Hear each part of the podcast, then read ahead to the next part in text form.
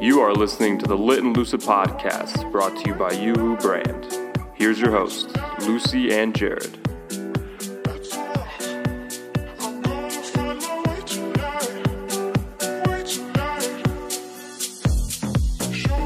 Welcome everybody to the Lit and Lucid podcast. We are here recording with Christina Di Giovanni. She is the editor of the Emerald Magazine in Northern California. Thanks so much for being on the show, Christina. Well, thank you so much for having me. It's a pleasure. Yeah. We're excited. So Emerald Magazine is a publication that's both online as well as in Northern California and Boston. So you can pick it up in those two cities. It's a consumer-based lifestyle publication showcasing modern cannabis. So they have a lot of really cool, interesting stories about new companies, a lot of women-based companies entering into the industry, different innovative products, things like that, and then a lot of lifestyle posts as well. So it's a really cool magazine. She started in 2012. Christina has a background and BA in journalism from Humboldt University in California. So after she finished college, she decided to start this publication, and she's been running it ever since. And I know that she has a pretty interesting story about kind of how she entered into the industry and why she chose to create this publication. So maybe you can touch base a little bit on that. Sure. Yeah.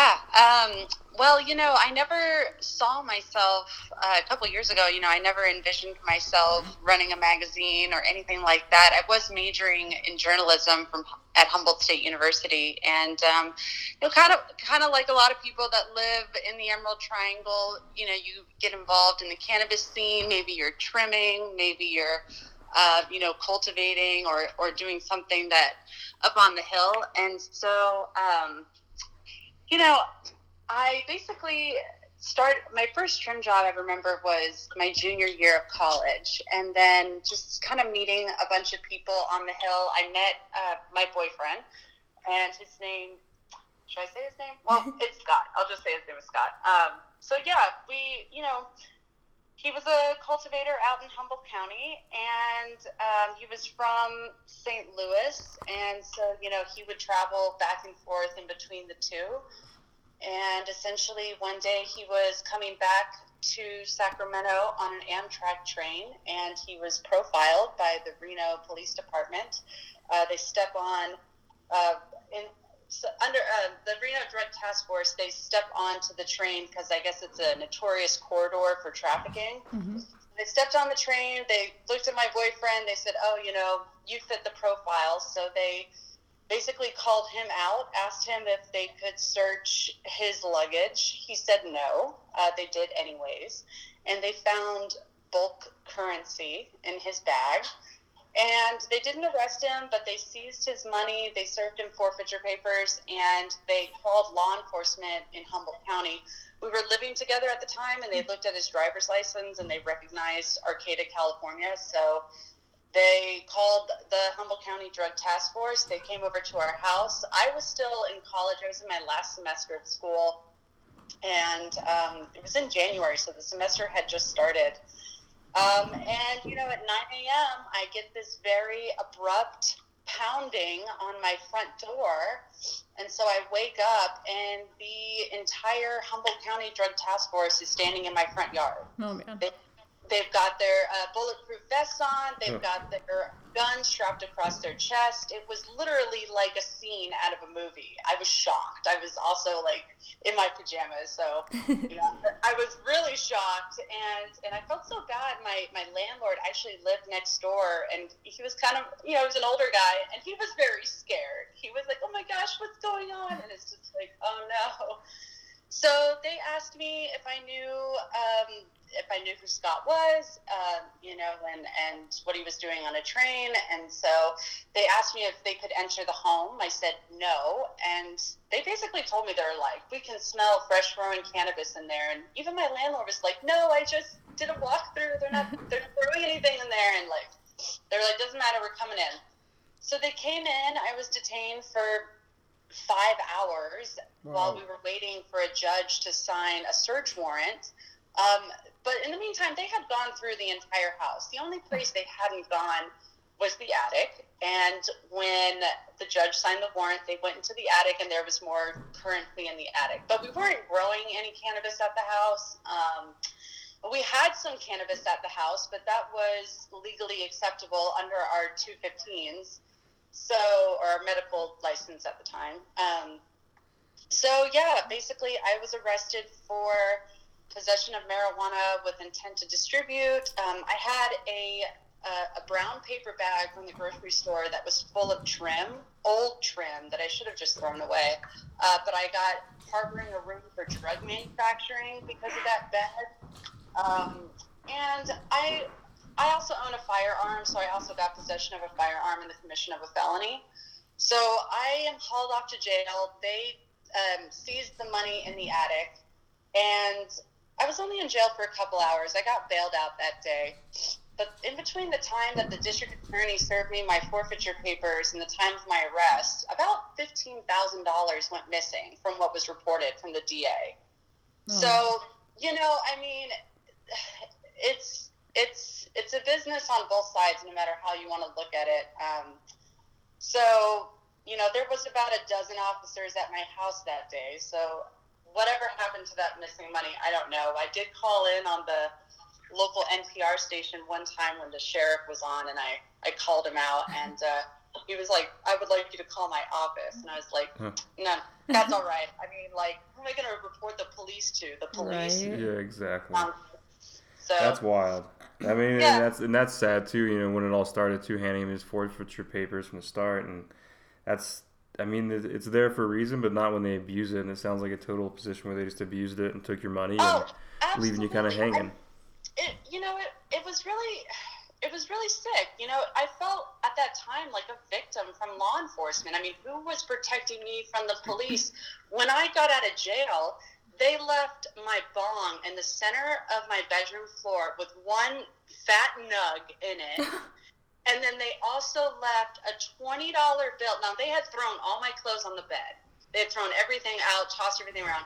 They left one $20 bill laced through a red thong. Oh, right, yes. On the bed.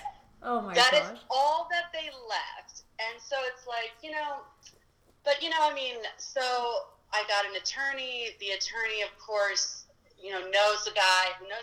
It's a small county. Everybody knows someone. So 9 months later, I had all of my charges dropped. Wow.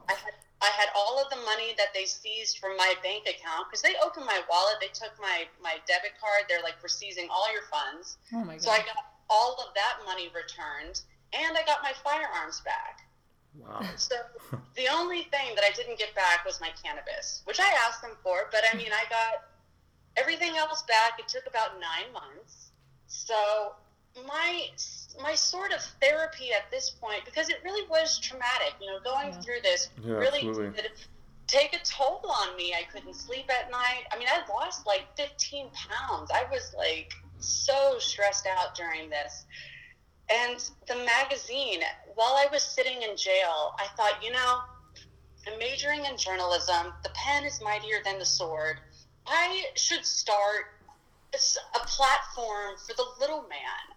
Yeah. To have a voice, because what's sad is that even though I was a journalism major, I felt like the media portrayed me as a criminal. My mugshot was everywhere. Mm-hmm. You know, I was guilty before proven innocent. It really made me almost disgusted with my own, you know, industry, my own media industry. Right. And so I really wanted to create basically a happy platform, and to eventually show cannabis in a positive light, and to show that we're not all these degenerates, these criminals that we're made out to be, you know, by the mainstream media. Mm-hmm. And so that's the inception of the Emerald Magazine, was coming out of that experience. Now, I wasn't initially a cannabis magazine. It took time to get there. Mm-hmm. First of all, for pretty much the first year, I had an open court case. Yeah. So that's something to consider. And I was online for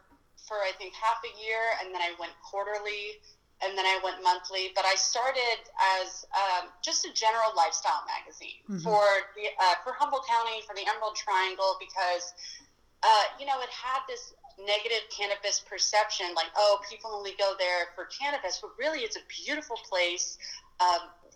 They have the Smith River up there. There's fishing. There's the ocean. There's the Redwood Forest. I mean, it's really a magical place up there. And so I wanted to prove that this place is more than just the stereotype. Mm-hmm. So I slowly built, and during this time I had to train myself. You know, I had to learn InDesign, I had to learn Photoshop, things that I didn't necessarily study in college because I was a broadcast student. Mm-hmm. So, you know, when it comes to Final Cut Pro and Adobe Audition, you know, I trained on that software, but when it came to Illustrator, I had to teach myself. So, you know, I mean, that was kind of the hurdles because, you know, I wasn't proficient in those areas. And if you look back at older issues, it's kind of apparent that I was learning as I went along.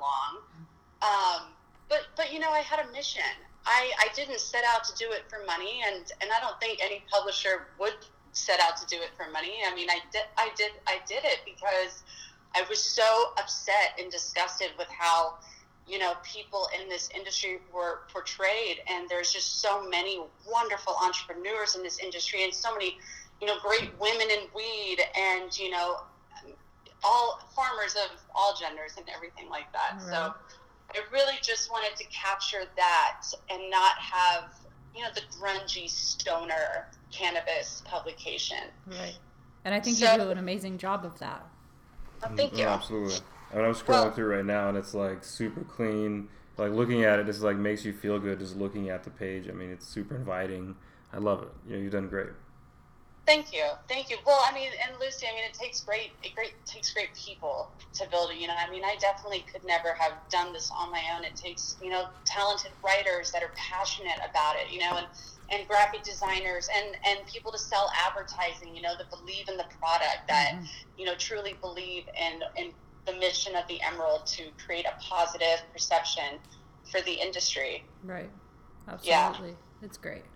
Sure, yeah, and I like that you showcased that, because I'm sure when all those cops came busting down your doors, they just pictured you as some grungy stoner, and they had those stereotypes in mind. And I'm really glad that you've kind of like rose from the ashes like a phoenix, and, you know, came out with this publication to show the other side. And even though you've went through, you know, personal struggles yourself, and, you know, I can't imagine, you know, living that way and having to, you know, deal with that stress, and then to come around and then, you know, be a voice of those exact things is pretty incredible on its own. And I really do think you've pulled it all together nicely, and you're really showcasing the you know, the better, the finer side of cannabis. Oh, well, thank you so much. I appreciate that. Yeah. I mean, so what have you learned so far on your journey? I mean, like you said already, you've had to learn a lot of skills that you know, didn't know before, and those are part of being, you know, an entrepreneur. You have to kind of wear many hats. How has been that journey for the past, what is it now, almost 6 years now? Yeah, you know, it's been a great journey. It's a fun industry to work in, and, you know, there are great people in this industry. And I think every entrepreneur, you know, looks back at their time, they're like, wow, if I had only known that, you know, 6 years ago, imagine where I'd be today. Mm-hmm. But, you know, I mean, it's kind of like the tortoise and the hare, slow and steady wins the race, because if you just jump to the finish line, you know, I mean, then you might not be able to meet those expectations down the road. And I feel like, because, you know, there are other publications in this industry that have, you know, lavish parties, and, you know, I mean, they sponsor major events, and we work, you know, on a more local level, like in the community. I do have distribution back east. Massachusetts, Boston has been a great place for us. I've got a couple magazines in Vermont, but those are all small niche communities that, you know, is very centered around the entrepreneur in the industry. So, I mean, kind of strayed off from your question there, but. Well, so yeah, maybe like address that. How is that with you being, you know, a smaller publications going against, you know, these bigger companies like Dope Mag and things like that? Like, how does that go? Well, you know, what's great about, so I have like a soft partnership with Edibles Magazine. And I mean, she's another woman in business. She's running her magazine, and she's about to develop her edible line. And what's great about us and why we get along so well is because we both have this female lifestyle brand feel to us. Our competitors are the stoner magazines, and there's nothing wrong with that. That's a great demographic to go after, and someone's got to feed that niche. But High Times, Culture, Dope, they really do all complement each other, and that's great. And they're over there catering to that demographic, and there's a wide opening over here for brands like the Emerald Magazine and Edibles Magazine to come together and to work with other female brands, people in the industry that are trying to portray it, not as the stoner. So, I mean, it's a great time to be in the industry. It's a great time. Oh, sorry if you heard my dog barking. It's a great time to be a woman in the industry right now. But it's all very excited. It's coming very fast. And I mean, we're stronger in numbers, I would say. Edibles Magazine and I, we teamed together to do an after party in Las Vegas for MJ BizCon, and it was amazing. I mean, we work within our budget, and we have sponsors. We rented out a suite at the Palms Hotel, and, we had over 1,000 people RSVP, and we don't have these huge budgets like High Times Magazine, but we definitely do speak to a different audience than they do. And, I mean, I went to the High Times party. It was amazing. I mean, talk about setting goals, right. And we all know each other behind the curtain. I mean, we know the people from Dope Magazine, we know Marijuana Venture, and we're all in it. And, publishing it's a challenging industry. So, you've really got to have your digital game on point to compete. But, together behind the scenes, we're all, we all know each other. We're all friends. We're all kosher with each other. Yeah, so, absolutely. I think that's what's cool about the cannabis industry in general is that everybody has, their niche and their market, it's just a matter of, setting up shop and going after it and, finding your tribe or finding your people. And that's one cool thing that I've noticed from the start is that people then, like you said, with Edibles Magazine, people band together and they find synergies and they move forward. And it's not about the money. It's just more about finding the people that are, like-minded, that, sharing the same ideologies and, the viewpoints. And I think that's incredible to watch out of this industry of, how it used to be the stoner, stereotype, and then see these things that are totally not stoner stereotypical things coming out of the woodworks. I mean, edibles, for one, has went from brownies to like very lavish foods and like nice, fine dining and all that. And I would have never seen that. And same with the magazine culture too. So it's cool to kind of see that all come together now. Mm-hmm. Yeah. Absolutely. Yeah. Well, and it's great the kind of stories that you're doing because it is women focused, it seems, and you are really focusing, on the smaller companies, all the, the different stories that you had. I think you had like the Grow Sisters on, you had Mary Lazarus from Sweet Mary Jane's Kitchen in Colorado, just a lot of smaller companies, and you're giving them the spotlight, which is huge for them. I mean, it's a lot of opportunities they wouldn't get. They wouldn't be able to, just call up Dope Mag and get in the magazine, Yeah, I mean, we definitely are very responsive. Like when people reach out to us on social media, we're there on the other end, and we are interested. And we realize, especially I've seen coming from the Emerald Triangle that, it is a fight to get your brand up, to fund it, to, develop it, to carry it out. And so, everyone in this industry can use as much help and promotion as they can get, and not everyone, can pay to market that, but they have a great mission, Like my mother, she had lung cancer, and so, for a while I was developing Rick Simpson oil on the side, and so it's just like there's a lot of great stories out there that, need to be told, and so we always do try to listen to people that send us an email or reach out to us on our website or anything like that. We've got our calendar up there, and people can reach out and work with us. And so, yeah. I mean, I can say, from firsthand experience, you guys are great to work with. And I was just thinking about that, about the themes. Like, it's awesome that you guys put the themes up there in advance, because it's just giving everybody else, an equal advantage to be a part of your magazine, which is huge. So maybe you want to tell us about a cool feature that you've done recently, or maybe something, coming up, a really interesting story in the industry that you'd like to share? Well, sure. I'll talk about our December issue that we've got coming out, which is pretty exciting. It's the Outlander issue. And we highlighted people in the industry that, have conquered different times along their journey through cannabis. Liz Cameron, she's the first openly gay UFC fighter in the ring. I mean, she was in the Marines. She did a couple tours over duty. She's got a new hemp line coming out. She's really a hero across the board in many industries. Then we've got Tim Blake. He's the founder of the Emerald Cup, and you know, he started the Cup, I think, 15 years ago when, you know, nothing like this was going on before any of the other competing events. And, you know, I mean, when things were still very much in, you know, behind the curtains and no one really spoke about what they did.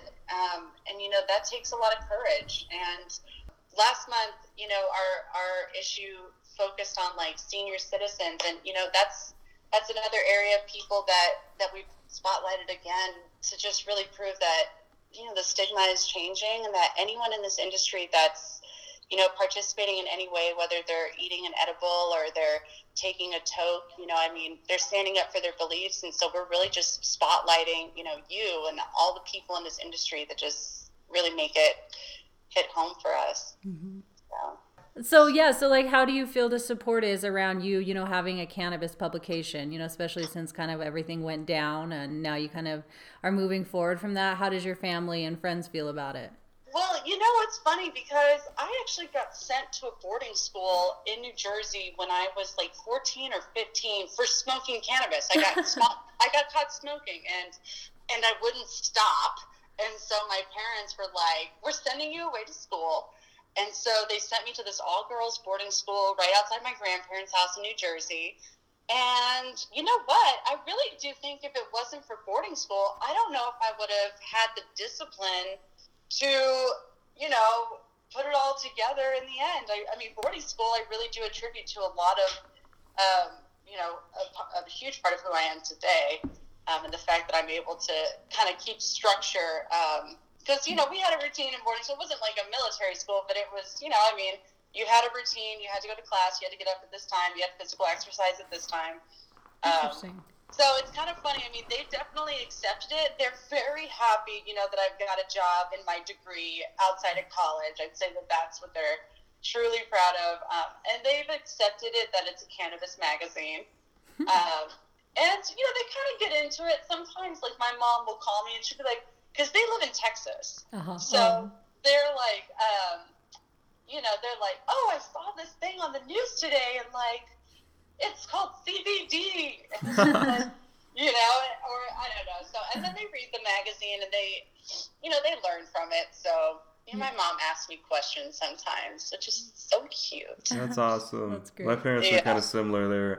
They were kind of against it, and then out of nowhere, my mom was doing the same thing. She was, like, sending me all these articles on Facebook one day, and all curious, and I'd go down there now, and there's just, like, more questions now than anything, so it's kind of cool. Well, yeah, I had a funny one, too, when those pictures went out with the cannabis bride shoot that we did with the cannabis weddings. One of my family members, like, saw it online, and we're super Catholic, and it came around to my grandma, and they're like, she's online smoking weed, like, in this wedding dress, and like, oh my goodness, all this stuff. And like, thinking about it now, I'm like, yeah, I mean, I guess, like, you know, like, strict Catholics probably see that and want to have a heart attack. But I mean, it's cool. I mean, it's showcasing, you know, what modern people would do. Like, for me, you know, if I ever had a wedding, you know, cannabis or alcohol wouldn't be, you know, my drug of choice. I would prefer to have cannabis there. And that brings up a whole other host of, you know, issues for other people. But, you know, it's good to kind of showcase that that's, you know, what people are thinking about and looking to do in the future. Yeah, absolutely. Yeah. Cool. Well, this has been a blast getting to know your magazine and learning about your story. I really appreciate how far you've come and kind of the side of cannabis that you showcase. I think it's a very good side to show, and I think more people need to know about it. So I love what you're doing.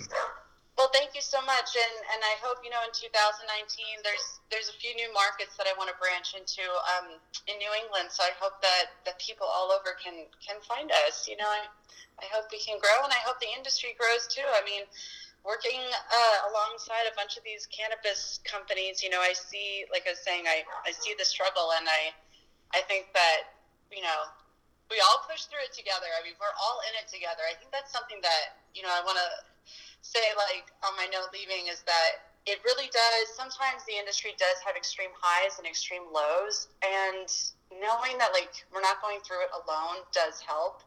There's a great newsletter that I subscribe to, Women of Cannabis, and I just love it. I mean, she's so spot on with the points that she's coming up with, and she's like, hey, I know that, like, your social media account got shut down. Well, like, hey, we've been there before, you know? And I mean, just her points are really great. I really like it, and that's something I want to say is we're all in it together, and it's definitely, you know, we've got some road ahead of us. So absolutely. So how can people find Emerald Magazine? Well, you know, of course, we're on social media, Instagram, Twitter, and Facebook. And then on our website is theemeraldmagazine.com. And, you know, if people want to reach out to me directly, they can just send me an email. It's editor@theemeraldmagazine.com. Send it to info@, that'll go through. And then, you know, our number's on the site, and our mailing address is on the site. So we're out there. Yeah, so if any listeners have any cool stories, or so there's some cool entrepreneurs out there who want to get in touch with Emerald Magazine, please do, especially if you're in Northern California. I think it's a great opportunity. For sure, and a lot of the new states coming on board. I know we've had a lot of interest in Massachusetts just here recently with new legalization. And, you know, if legalization is coming around in your state, I would really encourage you to check out Emerald Magazine to look at, you know, what the culture may look like when cannabis is finally legalized in your state, and see how you can be a part of that culture change as well. I know Christina would be a great resource for you to try to progress those things in your local community. Thank you so much, guys. Yep. It's been a pleasure. All right. Well, thank you so much for being on the show. Okay. We'll be in touch soon, right? Yep. And with that, I'm Lit. I'm Lucid. And that's it. Laters. This episode of Lit and Lucid Podcast is produced in partnership with Yuhu Creative and Design. Yuhu Creative specializes in marketing, social media management, content creation, and other creative needs. Yuhu, helping your company become who you need to be. If you're interested in learning more, hit us up at yuhucreative@gmail.com.